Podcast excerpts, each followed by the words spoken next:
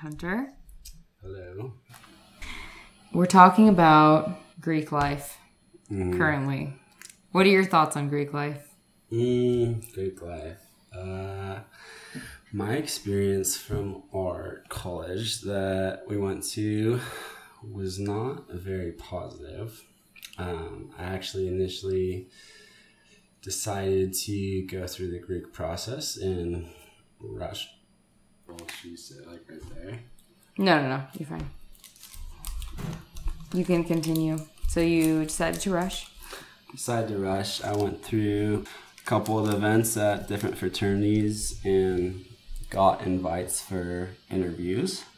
Wow. How many invites did you get? Pretty much everyone. I Everyone. yeah. Really? even ones that I didn't show up at. It was kind of weird. All right. like, right. Just- Okay. all right. All Yeah, right. But um, I had a few mutual friends that were in one particular fraternity, and so I thought, you know, I'd just give it a shot, and went to the interview and recognized a few people at the interview. And they had us waiting in the living room as they brought people The living room of the frat house. Okay.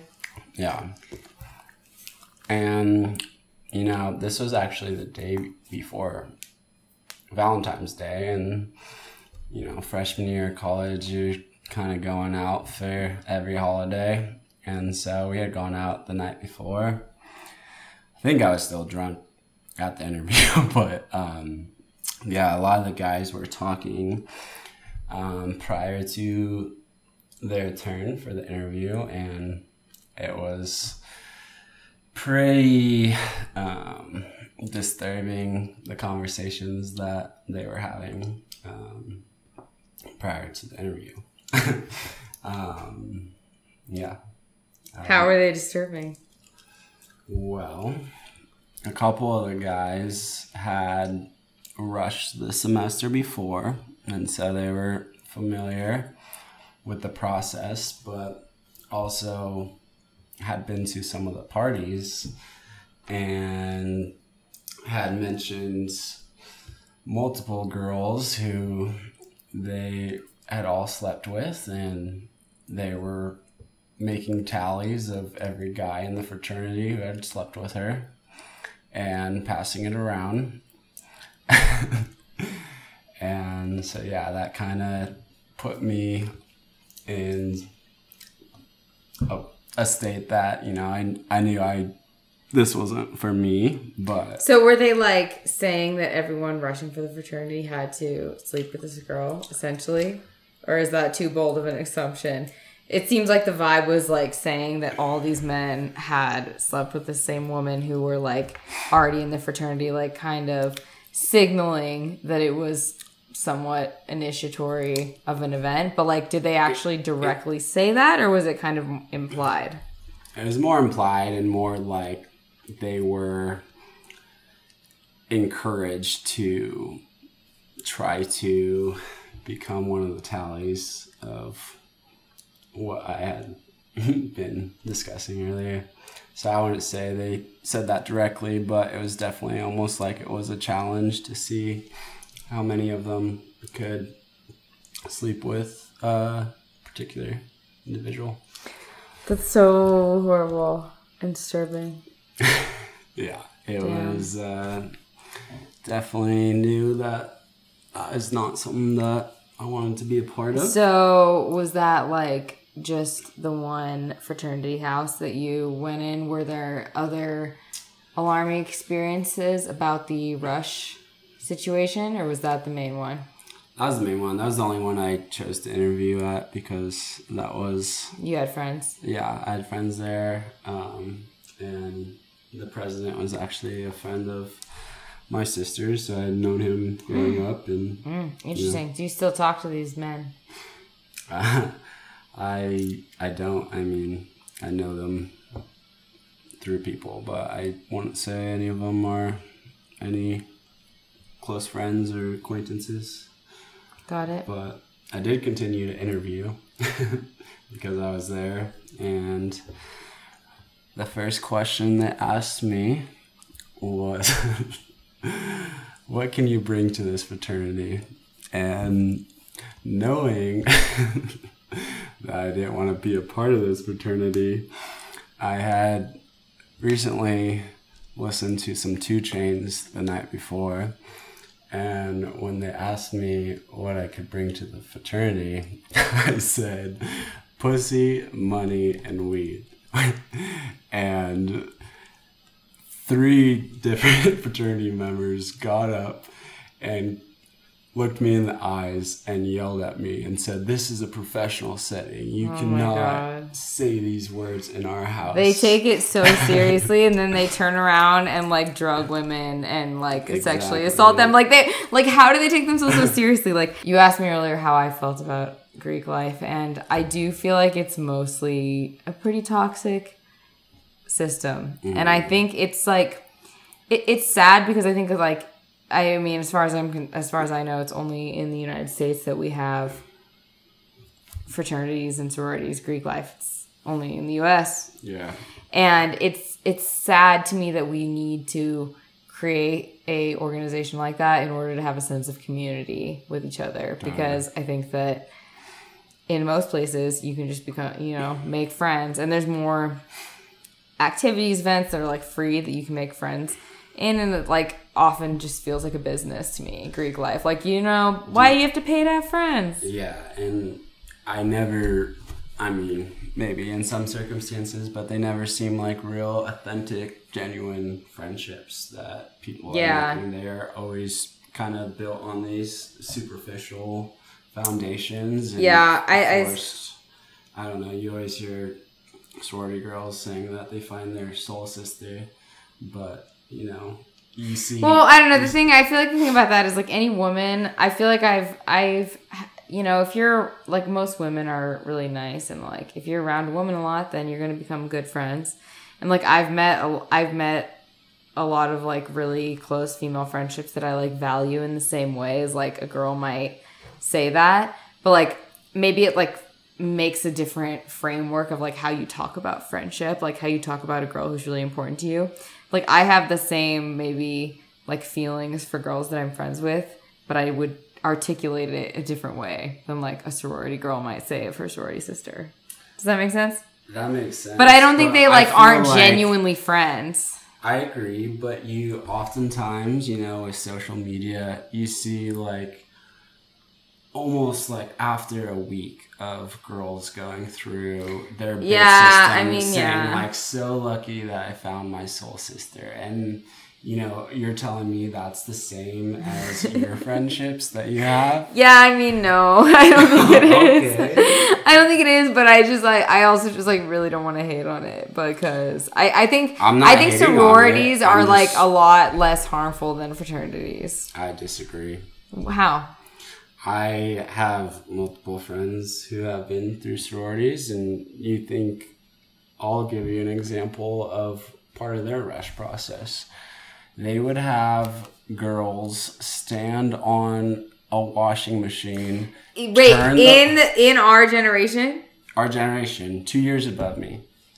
This Damn. girl, they had her stand on a washing machine, turn the washing machine on, and have their sorority sisters with a sharpie circle every area on them that jiggle. Uh, yeah, no, I've heard about this before, but I And didn't so think it still happened. that is just as good. Well, I don't think that's as harmful as like fraternities who are like sexually assaulting and drugging girls and raping them. No. But how is that? I used to I got invited to a fraternity They're- when I was like different aspects. I mean, yeah, okay, I'm not agreeing with anything that the fraternity does, but what does that do to a girl's sight? No, yeah, I mean that's definitely is also bad. That- and I'm not defending that, yeah. That is something that. yeah, that's fucked up. yeah. No, I mean that's So fucked up. you- But you I do think like overall there's more like eh, like um immediate danger in like fraternity and fraternal spaces than sororities. And there's probably a lot more long term effect on sororities. Well, it's a lot harder to control things that are like long term effect. Like we can like mo- you know, I mean obviously it's important to think about the psychological implications of everything Yeah. But like at the same time, like when you're talking about like um, assault, I think that's like something that can be immediately addressed, and you can address it in a more I agree, Um, but a lot of these things that stories do could be immediately addressed too, just because they're not having this immediate effect. That's they also bad, but like are. bullying someone That is, is direct bullying. it. No, bullying someone is different than like sexually assaulting them. I mean, bullying is still bad, but I just think. I mean, I guess it's not. It's not a. It's not a pissing you- contest. We don't have I to debate on which is worse. I mean, it's all bad, but I do think. different. Yeah. But I think, I mean, it's worse that fraternities are like sexually assaulting people. I know, I really get pissed off about fraternities because when I was in high school, I had some friends who were a few years older than me. And then when I was still in high school and they were like at art college, I would get like, they would like invite me to the frat house parties and be like getting me drunk as like a 17 year old girl. Yeah. And I was like, oh yeah, like these are my cool friends. Like, you know, like they're inviting me because like they're older, but they think I'm cool. When I'm like, obviously, that's horrible that they're inviting this like adolescent girl to a frat house where there's like boys Sure. from like anywhere from, you know, I'm sure like 18, but like also to like, you know, in their 20s. And it's like Yeah. inappropriate that they were like inviting us into those spaces, getting us drunk. So I'm pretty, Mhm. I feel pretty heated about the frat houses. Yeah. Well, But sororities are also harmful. I mean, I agree with this. And I think it's just really an outdated concept and I just don't really understand like the point of keeping it around. yeah. I mean, I don't think they're going away anytime soon. They're so deep founded in our universities, but you do see them slowly getting banned from these universities too. So we are recognizing, you know, these things that uh, fraternities and sororities are doing. So, I mean, I think at least people are becoming more aware of them, which is a step in the right direction. And, um, you know, a lot of times uh, takes time to make a significant change. Like we can't just abolish fraternities and sororities over the course of a year or several years. So, I mean, I think we just need to continue to educate people and make them aware of what is going on around Yeah. Stop having a superiority complex for being in Greek life, okay? Like you're not better than everyone else. Yeah. Yeah. It's really annoying when people have a superiority complex about it. And yeah, I definitely like lost friends to sororities where I feel like we were like good friends before, but then they joined the sorority and that was like all they had time for. Mm-hmm. Like I, they would like di- bail on me and they'd be like, "Oh, I'm so sorry. Like I'm on my way. Like I'm late, but I'm just with my sorority sisters. Like you understand?" Mm-hmm. I'm like, "I don't understand. I'm not like your second class friend just because I'm not in your fucking sorority." Yeah. that shit pissed me off. I did lose some friends to the sororities. Oh, sure, I'm not gonna lie, I And did. I feel like, you know, it's funny. I feel like it's so intense the first couple of years for people to join sororities and they slowly drift out of that and you know they they recognize that you know after their time of college and a lot of them I feel like honestly like you know don't have many positive things to say reflecting back on it but that Yeah. that initial time is kind of crazy how much a person can change. Yeah. Is petroleum free. Is petroleum bad? We're talking about chapstick, everybody. Oh, we're recording. Yeah, I just started it. Okay, my chapstick is the Vaseline Lip Therapy Rosy Lips, and it doesn't have the ingredients on it, so I'm looking up the ingredients. But what's wrong with petroleum? It's bad for you. Why? Look it up. You look it up. I'm already looking something up. What's over here? Whatever. I need like one of the like what's Joe Rogan's assistant's name? yeah. I fucking hate Joe Rogan. Yeah, fuck Joe Rogan, but like Yeah. yeah, okay, the number one ingredient is petroleum. Oh my god. What's wrong with petroleum though? Give me a second. I mean, one, petroleum is in. Okay, it says it adds a sheer pink tint to your lips. And I swear, I don't know, people always say my lips are like pink, and it's because of this. They do look. I thought you were in lipstick. No, this is all I'm wearing. So that is making your lips pink and you're telling me that's not bad for you. I don't think it's bad. But I think my lips are already. I, it's not. It doesn't make them that much pinker. I think it's It looks like you're wearing red lipstick. Okay, no, right okay, now. no. It's not that intense. Your body is having a no, no. reaction. No, no, no. Look. It, no, it looks like you're wearing lipstick. no, it's it's not. Look. I wish you guys could see her lips. this is what like they actually look like. Okay, this is getting too extreme. This is getting too extreme. Okay, we're reeling it back in. But you need to tell me why you think petroleum's bad. Uh, I'll give you Have you heard about while you're looking it up? Have you heard of the Radium Girls? the Radium Girls. No. Okay. Enlighten me. Um, so the Radium Girls were, I believe, in like the 80s. I'll have to look it up. But it was essentially like um, they used to be these girls who worked in factories and they painted radium onto watches for men in the army. I mean, probably at this time there were only men in the army, maybe a few women. I don't know. But they used radium to paint the watches so that they would glow in the dark. But radium is like super toxic for you. Hmm. Like, I mean, Like petroleum. Maybe do you to be to- determined. Wait, wait. Let me finish the story. Okay. Like their jaws were falling off because they would like pa- tip dip the paintbrushes in radium and then like like go like lick it to like make it pointy and then paint the watches. And they were ingesting radium. They would like glow. Hmm. And all these women were dying. All these people worked in the factories, they had like their jaws were falling off. It was really fucked up That is fucked up. And basically doctors were like being paid by the companies to like keep it quiet so it was really fucked up. Um that was in okay 1917 in the early 1920s they were told that it was harmless the paint. That made the watches glow in the dark. All right did you find the petroleum situation? Well, I just googled why is petroleum bad, and I didn't even have to scroll down very far. yeah I'm- but if I'm- you I'm could just- look up I'm why just- is anything bad? and you could find that. I'm gonna look up why is spinach as a bad fossil fuel, its combustion contributes to polluting emissions. So, one, you're supporting something that is polluting our environment. So, obviously, you know, you're not very in support. Okay, well, guess what? Especially of carbon dioxide, one of the most dangerous of the greenhouse gases.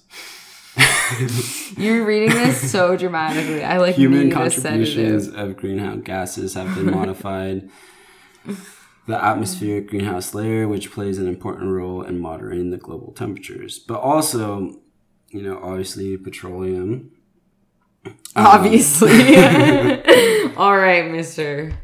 in its refined state is what they use to produce gasoline. And so So what? That So- doesn't prove your point at all. you're basically putting what we use to fuel our cars. Like, how could that Okay, be? you could use anything to fuel a car. First how, of all. but yeah. Second of all, if you said it said you make. to make gasoline. You're yeah, but you it, it, what just because it's a component in gasoline doesn't the- mean it's bad. You're putting what they use to make gasoline on your lips, and you're Whatever. telling me this is the best chapstick.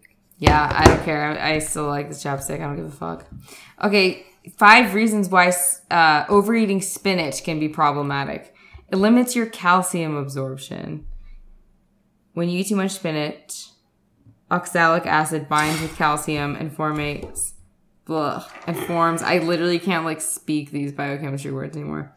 Oxalates, insoluble salts, insoluble salts in your intestine. These salts limit the calcium absorption by your body. You may develop kidney stones. Nitrate can be dangerous. Interaction with medications. Everyone has kidney stones. All right, whatever. I'm just saying the point is that anything you look up could be bad.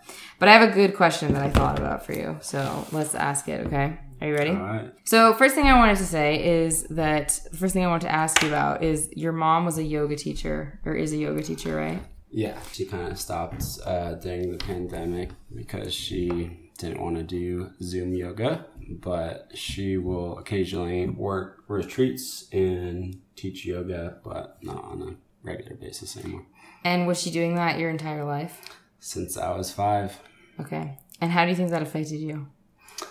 I mean, it definitely, I wasn't raised religious by any means or any standards, but it definitely instilled a certain type of value that I recognized growing up. Um, being involved in many of her classes and whatnot, not knowing these values were being instilled with me, but um, a lot of yoga practice does have, um, you know, traditions from the Buddhist culture. So I think a lot of those values that they um, practice in their yoga um, have shaped uh, the way that I view things and um, kind of how I live my life. I feel like it probably would affect him a lot too. Totally. Grow up around that. Yeah. Very cool. Were you aware that this was like a spiritual religious thing, do you think, when you were growing up? Or it just felt like something normal that was around? No, it felt pretty normal and because I didn't have much to compare it to. Um, so I just kind of thought it was typical. I mean, Not that it's not normal. Yeah, I mean, I definitely could recognize the differences because I do have other family members that are of more common religions in the United States. Um, so yeah, I I did notice the difference, and um, you know, I could maybe have like a hard time relating to other religions because of the practices that I was more commonly exposed to, but I think ultimately I didn't really recognize it until I was older because as a kid you're No, that Uh, makes sense. I was just curious. Yeah. Just curious. Okay, so another thing about you is that you're really into rock climbing. Or at least have been throughout Yeah, like the period of time that I've known you. So how did you get involved with that? So one of my childhood friends was in town, um, and he was kind of had been getting into climbing over the last year, and we were talking about hanging out, and asked me if I wanted to go outside climbing with him, and.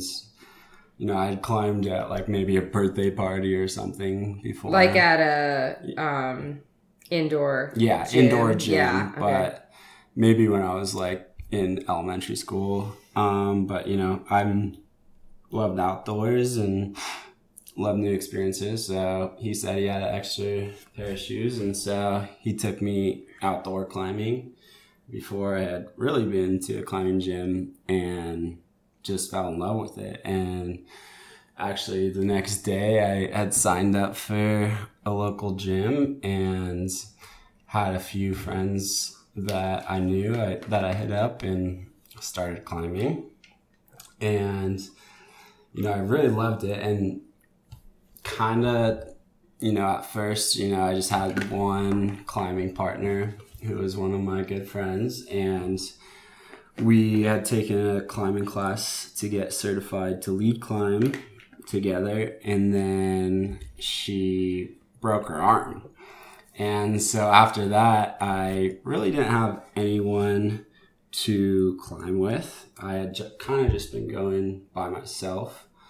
But um, I knew a lot of people at my work were also interested in the outdoors. So I had invited a friend to the climbing gym with me, and he really enjoyed it. And then it was actually really cool. Um, after that, um, we slowly just kept inviting people at work to come to the climbing gym, and everyone got hooked. Um, I think with after like a couple months, we had maybe like 10 of our coworkers sign up for the climbing gym. So that's kind of really when um, I went headfirst into it, um, having that big community of people, always having someone to go to the gym with, always having someone push you, and you know, just being able to um, have that community and have that community with the people you work with was pretty cool. Totally, yeah. And so how did you get better until the point and like your climbing experience until the point that you did the climb? The climb, yeah. So, I mean, there's a big difference between climbing indoors and climbing outside.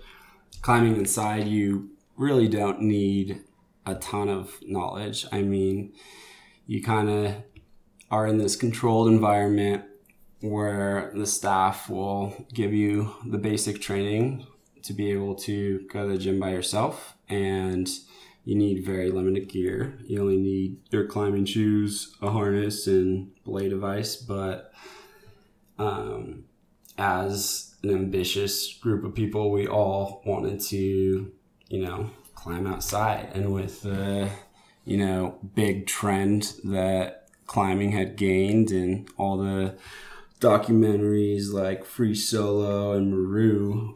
So yeah, we all just like slowly um, started climbing outside, which motivated us more to climb harder in the gym. And it was a pretty cool process because we were all at similar climbing levels and um, we're slowly improving together. And we all had this huge stoke to keep climbing. Um, Did you say we had a huge stoke to keep climbing? Mm-hmm. Damn. All right, that's the lingo. but yeah, You guys were stoked on climbing. Stoked on climbing and all eventually you know just started climbing outside every weekend and exploring new places and you know really finding the love to be outside and challenge ourselves and you know push our limit. And that's one thing that i do love about climbing is you just physically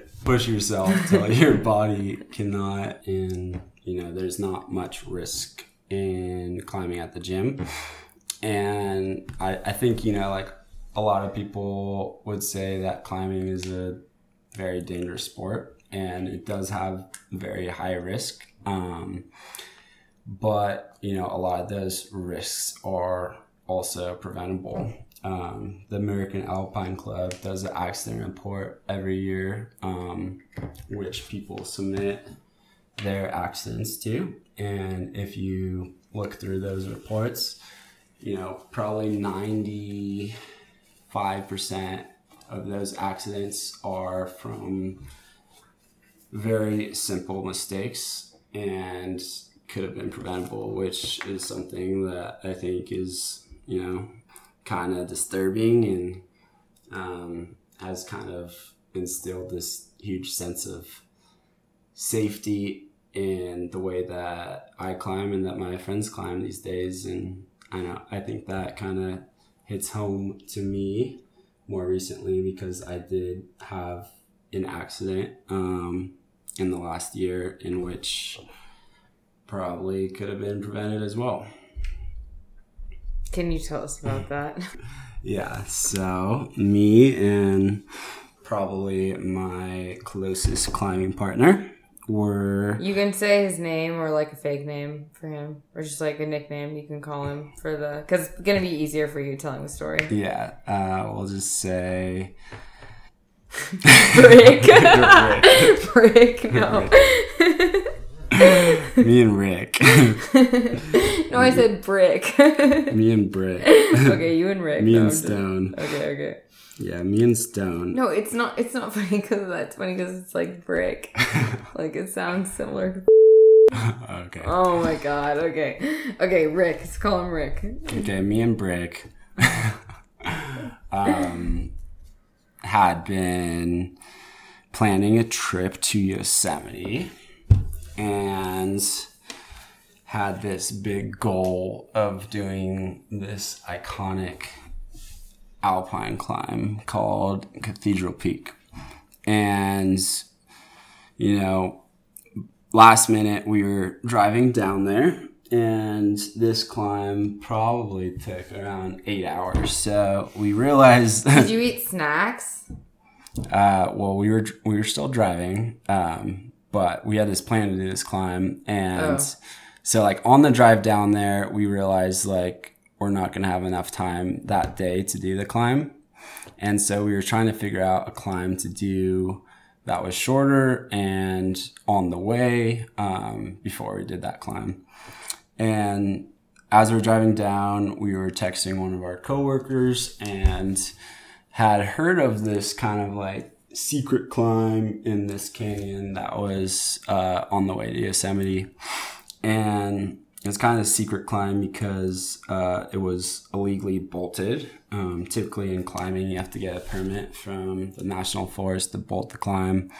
But this climb was illegally bolted, so there's like no information online about it. Um, and we were fortunate enough to know a friend who had the coordinates to it. I'm like, sounds fake. yeah, sounds kind of fake, but yeah. So we had gotten the coordinates probably like 30 minutes before the turn off to get to the climb, and we put the coordinates in and like pulled off the road, and we are like, should we do this? And we had talked about it, and it was a eight pitch multi pitch climb, but it was a sport climb. And can you explain what eight pitch multi pitch means? Yeah, so a multi pitch is a climb that is longer than the length of your rope. And so they break it up into pitches. And so um, at each pitch, there will be an anchor. Um, and so essentially, you'll belay your partner up to the anchor, and then he belays you up, and you just break the climb up because, you know, for instance, this climb was around 900 feet and we had a 200 foot rope. And so obviously you can't get to the top in one pitch. And so the climb is broken up.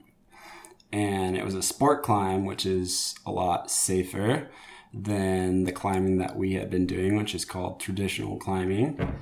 And in traditional climbing, you climb along a crack system and you have different types of pro known as cams or nuts that you use as protection versus in sport climbing they have bolts that are drilled into the wall so you know they're secure and so it's a lot safer it's a lot easier a lot less gear and so we had a ton of confidence that we could do this climb.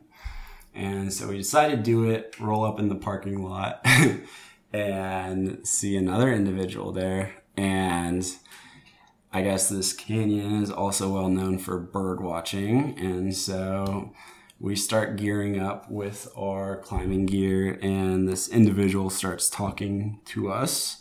And he asked us if we were climbing and you know knowing this climb was kind of secret we didn't want to say too much but we did say we were climbing and he said oh yeah like i was hiking around and you know i saw the bolts to the climb and you know not to be offensive or anything but this guy was someone who looked like he wasn't in the best shape. So that gave us, you know, a little more insight that this climb was maybe somewhere close and not far. So we decided both to just bring 16 ounces of water and no food and very limited gear and not extra clothing.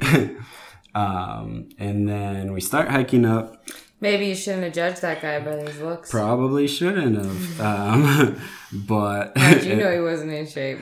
But in that time and frame, that's what we judged our decision on what to bring our gear.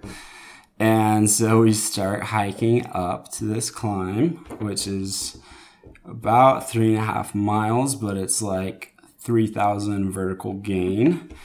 And so Damn. it's pretty strenuous. And we get to the base of where we think the climb is, and then it's another 800 foot ascent up to the cliffside on this scree field of rocks, and took us another couple hours just to find the climb. Oh my god! And then we were thinking, like, there's no way this guy found this climb. Like us, like searching for this climb way off the trail field. Maybe there's more than one? No, there's only one. Huh. And so we finally get to the climb, start gearing up. Typically, like when you're doing a multi pitch with someone, you always like find some silly way to see who starts the climb. And, you know, in the past, we'll like rock, paper, scissors or something along those lines. And Rick said, let's flip a coin. And then we both realized we don't have a coin. And then I asked Siri to flip a coin.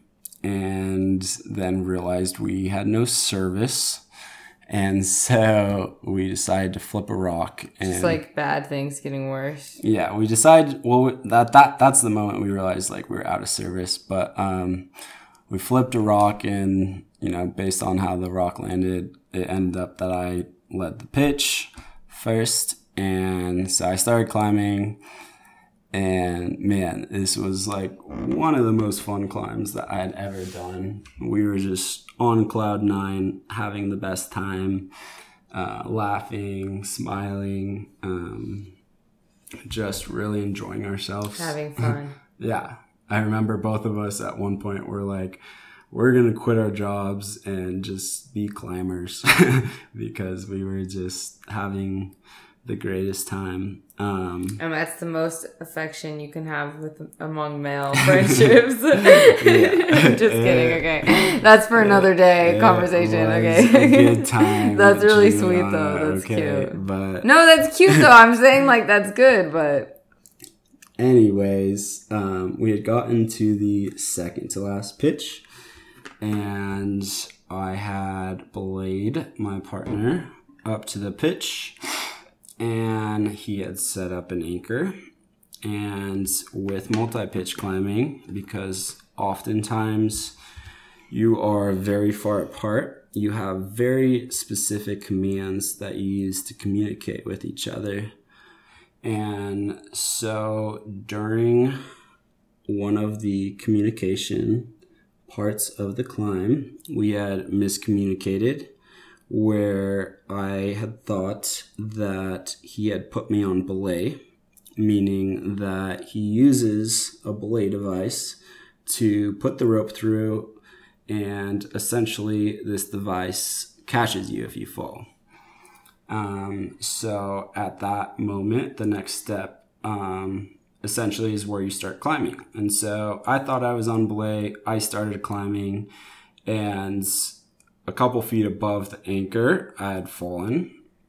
And so I started falling, kept falling, saw the whole bundle of rope below my feet, and realized that I was not on belay and that I was going to continue to fall. And, you know, knowing how long the rope was and how far the prior pitch was, you know, I was sure that, you know, I would hit the ledge from the pitch prior. And so, in my mind, falling at least 80 feet, I would think that with that amount of distance that I would probably die. did you um, realize that in the moment? I did. I How long do you think you were falling for?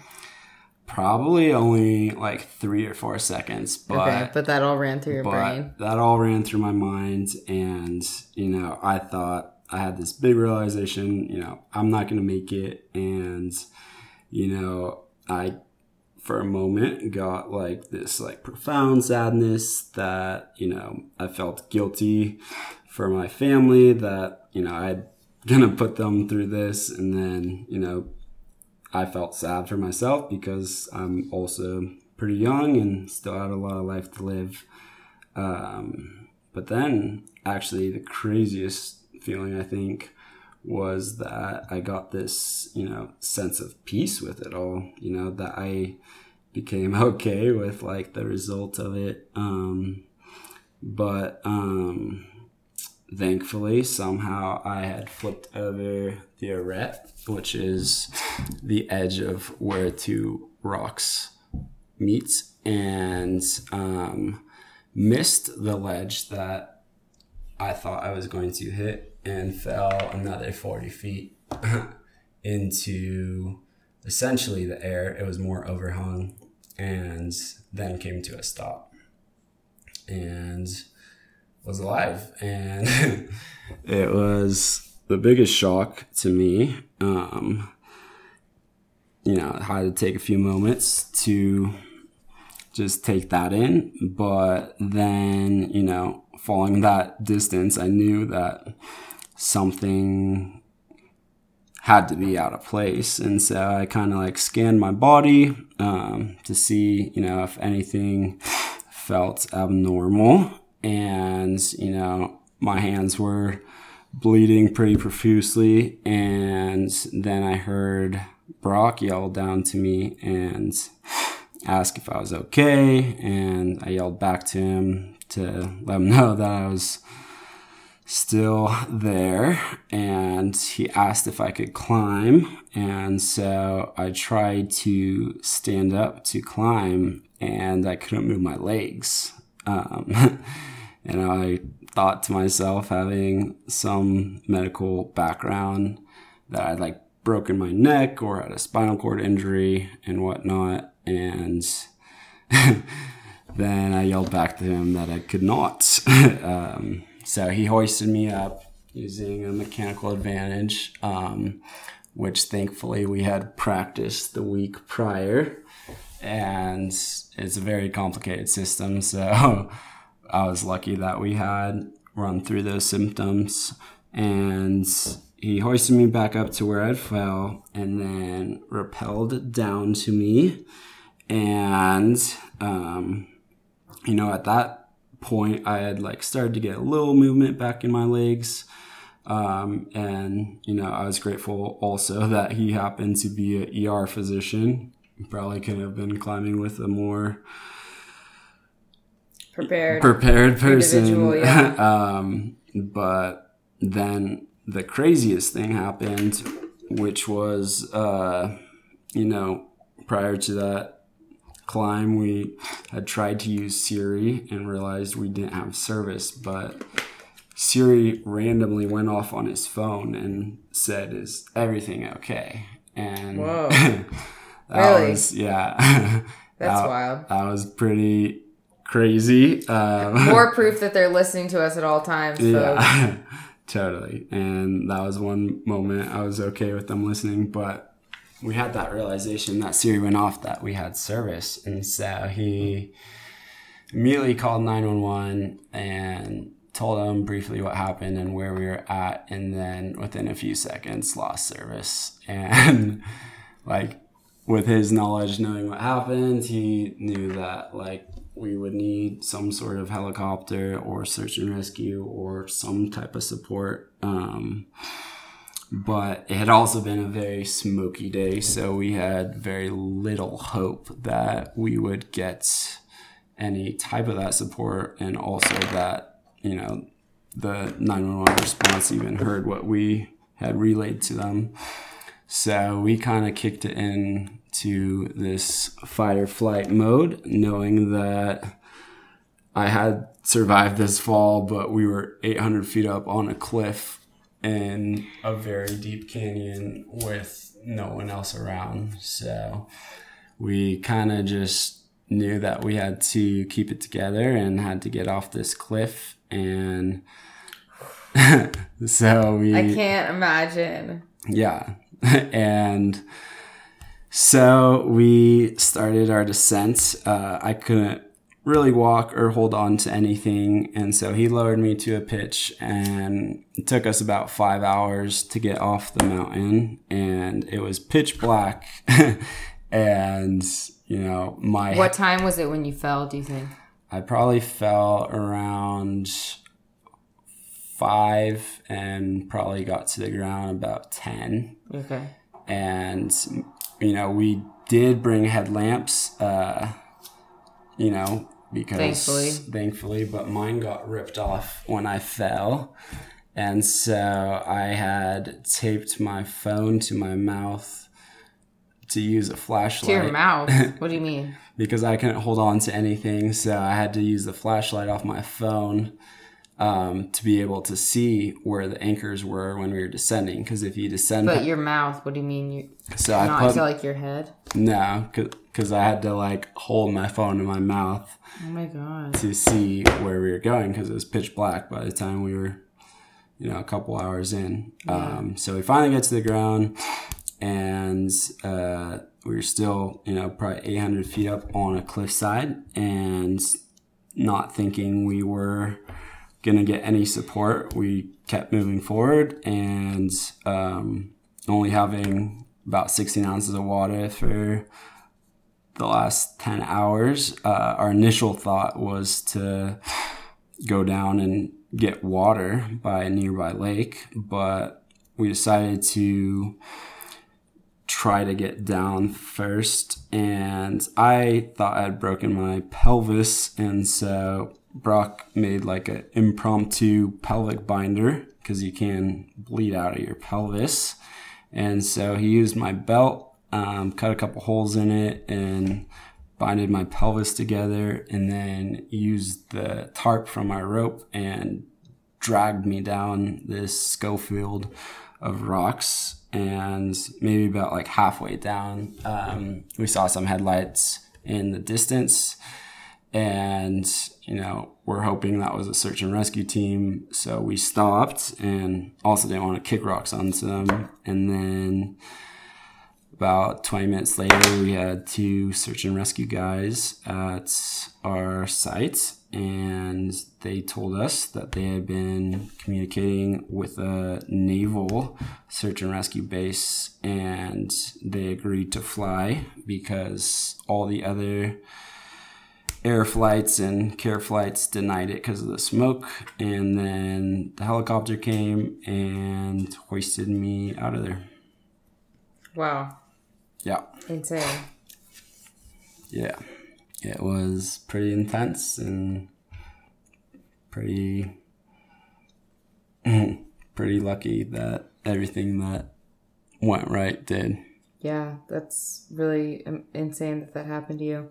And then you were in, taken in the helicopter to the hospital. Yeah, and so the initial plan was for them to because they're not a medical transport helicopter, they were going to just fly me to Mammoth and then transfer me to one of the air ambulances or air helicopters, but all of those denied the call, so they actually made an exception and um, flew me to one of the trauma centers. But first, we had to refuel, so we actually stopped in Mammoth for an hour and a half to refuel the helicopter, Oh, wow. and then they flew me to one of the trauma centers. And do you remember all that? Like all the commute in the Every- helicopter? Every detail, Wow.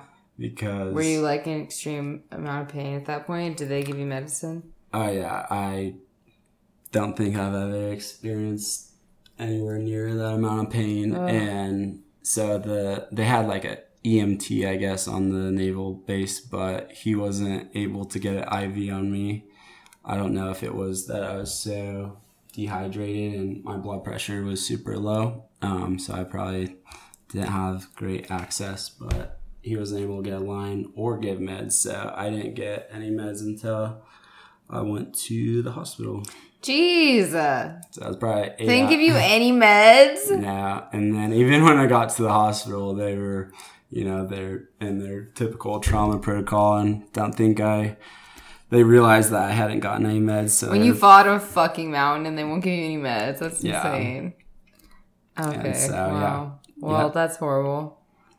And so, what were your injuries that you actually did sustain from that? Uh, I broke my sacrum, my tailbone, I had a pneumothorax, so my lung collapsed. Uh, I tore several tendons in my hands, and then just a bunch of lacerations and abrasions, and Yeah. yeah. The tendons in your hand, was that from like trying to grab on to stuff?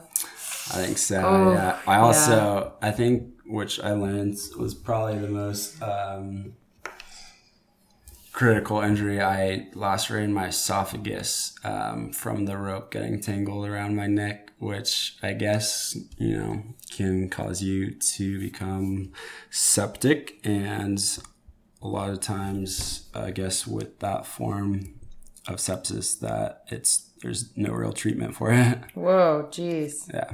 So, did they give you antibiotics Yeah. preventatively for got that? antibiotics. Well, also probably because you had so many like lacerations and stuff, they might have given Mm. you antibiotics anyways. scanned my whole body. Wow. Um, but yeah, Wow. Well, thank you for telling the story. Mhm. And then what drove you to revisit that climb after such a traumatic experience? Mm, I think And can you tell them how you like came to the decision to do that? And what I'm talking about. yeah. um, yeah. So actually, this last month I redid the climb, uh, which is basically about a year out from when it originally happened. Um, really? yeah, Wow. just a little over a year. okay, yeah. Um, I think for me, you know, I had this huge debate initially after the accident whether I was going to continue to climb um, again and whether it was selfish to climb again. And I think my accident had a huge effect on my family and friends. And, you know, I thought that it wasn't right to ever put them in that situation again. um, so for the first few months, I didn't actually climb and thought about giving it up. But I don't know. I think just because it took away something from me that brought me so much joy and so much love in my life that you know I kind of just wanted to reclaim that and not let um, something like that um, be taken away from me. So I just wanted to get back out there and kind of overcome that fear and you know know if I could do that in my life that you know it would translate into other aspects too. Very cool. And did you do it with Rick again? Yeah, me, Rick, and a couple other friends. Very cool. And how did it feel to do it?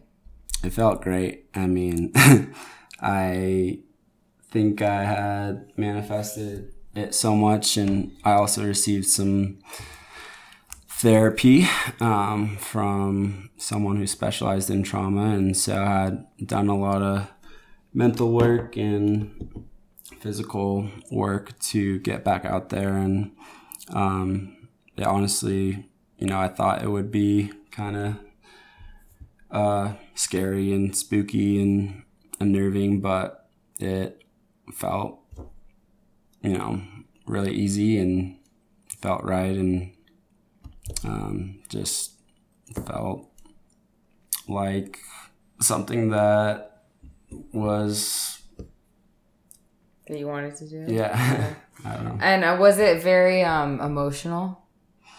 to do it again. Yeah. Yeah, totally. I mean, I definitely cried a little at the top when we finished and, you know, had this big emotional response driving home from it. But Makes sense. yeah, Yeah, that's very cool. And do you think you'll? Do you have any interest in doing it again, or no. no? Just one, yeah, yeah. one and done. Yeah, Yeah. why would you do it again? Did, and did um the people who were with you also do it? yeah. Yeah, Very everyone did it and I did it with the same partner originally. And yeah. That's really cool. Do you think that um there's anything specific in your therapy or physical or mental therapy that really helped you come to this conclusion to pursue it again? Mm, I think, you know, I think mostly my family encouraging me to, you know, I think they saw how much that I loved climbing and how big of a part of my life it was. And, you know, I had that battle of whether it was, you know, selfish or not to keep climbing. And they were more supportive and encouraging me to get back out there and do it again and understood the risks and were okay with it. And so I think realizing that they were okay with it gave me that kind of uh, inspiration and reassurance that, you know, it was something that I wanted to do. Very cool. Yeah. Very cool. Well, I'm glad that you did that and that it was safe and it you Yeah. know, was probably really healing for you to have that full circle. Totally. Can you speak at all um, to your experience with the healthcare system? Yeah. So, Do you want to? Totally. Yeah. I mean, um, I've worked in the ER the last four years and been involved with a lot of pre hospital care and other forms of healthcare, such as ski patrol, and I'm actually on the local search and rescue team, which probably was the hardest thing for me to get rescued by a search and rescue team, being a member of the local team. Um, but yeah, um, I think the biggest, you know, eye opener for me um, was our biggest, um, or my biggest realization was our like hardship with insurance and with people not being insured and how hard it is to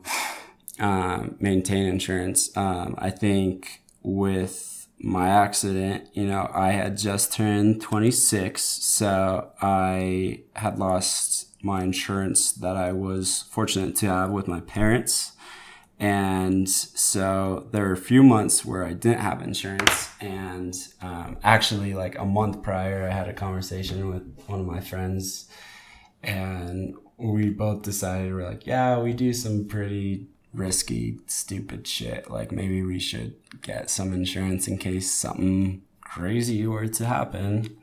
And so I had applied to some insurances and, you know, not knowing the process very well uh, I talked to an insurance agent and told him what I needed, and he gave me the plan that he thought was suitable in case, like I had expressed to him, something crazy were to happen. Um, so I signed up for it, um, but at the time of my accident, you know, I didn't think I had insurance. So I remembered while I had fallen and on the descent that, you know, I would maybe need to go to a hospital, but I was very reluctant on doing so because I knew the cost that I would incur and I was afraid to, you know, have that debt and face being in debt for probably yeah. the majority of my life.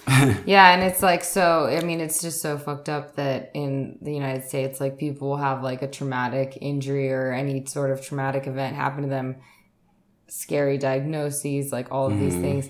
And then just have more fe- be welcomed with more fear and like hesitation totally. to go and get the care that you need. Yeah. It's really alarming. Yeah. So yeah, and so you you describe like feeling like that pretty much immediately after your immediately fall. Yeah. Like you're I, thankful you're alive, but you're I, like, I'm fuck, now I'm gonna be in debt yeah. for all my life. Like totally. it's like I I mean I remember telling my climbing partner who was an ER doc, I was like having a general understanding of maybe what my injuries were. I was like, dude, can you just like throw me in the back of your truck and like drive me home to our hospital that we work at? Because I just like didn't want to have to pay for that. Being, you know, middle class, low class income, you know, I knew that I would not be able to pay for it. Horrible. Yeah. Yeah. So then what ended up being the situation. You did have insurance at the time of your fall. You didn't. So this is kind of the fucked up thing that I learned about insurance. Um, well, the um, it like the even more fucked up thing in comparison to like the oh, already yeah. fucked up aspect of just, like just being worried just about paying for something at learning all. Learning how corrupt insurances mm-hmm. are to even begin with. So after I had gotten home from the hospital, which while in the hospital, these thoughts were still in my mind that I didn't have insurance. Totally. I uh, actually refused, you know, having a good understanding of, you know, what labs and images um, are ordered and, you know, how sometimes a lot of them are unnecessary because, you know, a lot of physicians, the way our medical system is set up, are afraid of getting sued as well. Mm-hmm. So they do these cover your ass, you know, tests and orders. Um, so in the hospital, I was probably kind of a difficult patient, but I was continuously refusing like extra imaging because, you know, I thought like I was going to have to pay for this. So I would refuse CTs and refuse labs and I actually, actually signed myself out against medical advice. They wanted to keep me in the hospital for a couple more days, but I, you know, was just adding that up in my mind. A couple more days is going to be, you know, thousands and thousands of more dollars. So I signed myself out against medical advice. But if you sign yourself out against medical advice, isn't there an issue with insurance covering it? I'm not sure about Well, but that. they didn't cover it anyways, right? Yeah, so back to the insurance thing. I got home, and after a couple weeks of being home and being able to actually walk and sit down and, you know, get my fares in order, I started, you know, looking into my insurance and called them and talked to them. And they told me that initially, you know, my insurance had been processed and gone through, but I had given them the wrong credit card information. And Why do they even need your credit card? for a direct deposit or, Oh. or my banking, my routing Okay, number. so they and, haven't charged you yet. and so I had, you know, when I did give them their banking number, it wasn't that I fill it in manually online. I gave them the numbers over the phone. And so the insurance agent had mistyped the number oh that Oh my I had given them. So they said, oh, yeah, we didn't get your money. Holy- And so after that, you know, I had this huge debate with them, calling them multiple times, torture. telling them that, you know, this is on their end, not mine. How can I be at fault for it? And so, you know, after maybe a month of doing that, they approved to back uh, date my insurance and gave me insurance. And so I submitted my claim for $180,000. 180? Yeah. I thought it was 100. No, 180. Oh my god, $180,000. $180,000 and then you know takes time for them to process but then in the mail they denied my claim hmm. and you know I looked through why it was denied and in the fine print of the you know insurance it said that we do not cover accidents for race car driving or climbing accidents and Wow. Fuck them. They just do everything. This is why we can't have a for profit medical system because they'll just do everything they can to not cover you. Like, it's beneficial to them to have patients paying more money, but then not have to cover anything. To- Totally. To, take all your money, but then not have to spend any money on you. I mean, Yeah. that's like their whole business model. That's the business model of insurance, people. Yeah. God. And, and then just learning all the different corrupt things throughout that process. Like I would call them and be on hold for several hours and then they would just drop my call. Yeah. And they're just preying on you to like give up and just like get tired get Yeah. tired of like trying to call them and get everything in line versus just doing what they should do as an insurance company and what you pay for and cover your claims. Horrible. Yeah. So, So Medicare for all. we need to end all insurance companies. We need to shut them all down. So fucked up. So insane. Wow. I guess the other question I said, you said you like couldn't walk or sit. What'd you do when you couldn't walk and sit?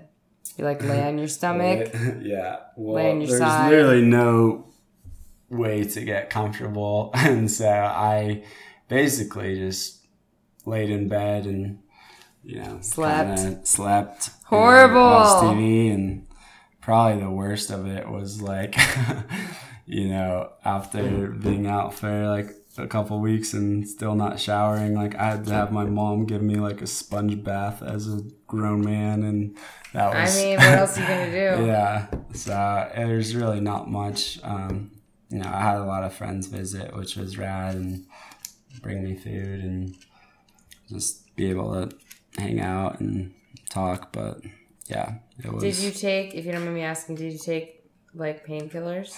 Yeah, I took it for like the first week, which honestly didn't really help.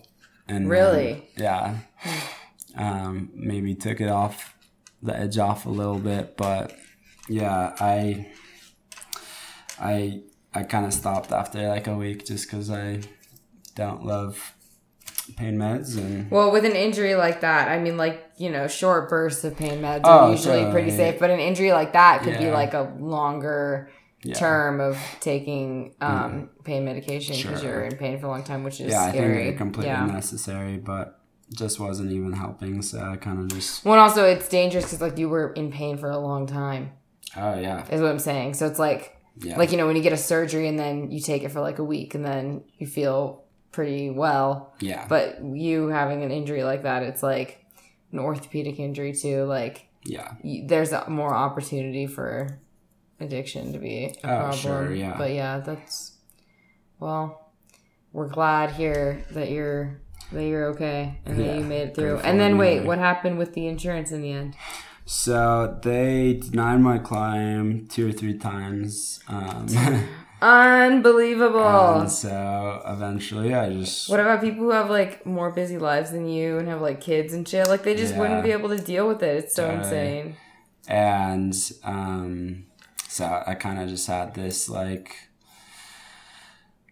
realization that I would be just paying it off for the rest of my life. But then um, my sister found out that on TikTok, actually, crazy enough. Shout um, out to TikTok. um, that um, all nonprofit hospitals offer this charity program for people with um, large medical bills um, that you can apply for if the medical bill is. I think it's 30% over your annual income, and they will pay up to 90% of your medical bill. Um, so she found that probably like six months after my accident, and I applied and uh, got the grant, and they paid 90% of my hospital bill, which Wow. I'm very lucky and grateful. And, um, you know, not many people have that granted to them, so. yeah, what's it called? Tell the people. We gotta share this information. It's different for every nonprofit hospital. Okay, but it's every it- you- nonprofit yeah, hospital has this. They don't really advertise it, which is kind of crazy. But yeah, if you go onto any of the hospitals' web pages and go to the um, charity donations, you can look. And this one was actually specific for people who work in the medical field too. Um, so yeah, just uh, look at their website and Yeah, if anyone has any other resources to help people pay medical bills, like drop that in comments because that's really important. Well, do you have any other comments? Um, yeah, fuck our healthcare system. But, Yeah. Um, Hopefully, there's going to be people making it better, advocating for better systems Totally. and to end for profit healthcare. Like, why are people profiting off of taking care of sick people? Like, no one should be. It just, it's like, it's just so, um, it, it just is so nonsensical. Like, you just say it, you spell it out. Like, it's just so unethical and insane. very unethical, and it really, I don't know, being in the medical profession, it has made me like want to steer away from practicing medicine, but also motivate me to like, I guess, you know, be more involved in the other side and try to make some sort of change so people don't have to deal with this as much as they already do. Absolutely. All right. Well, thanks for listening. Bye. Bye.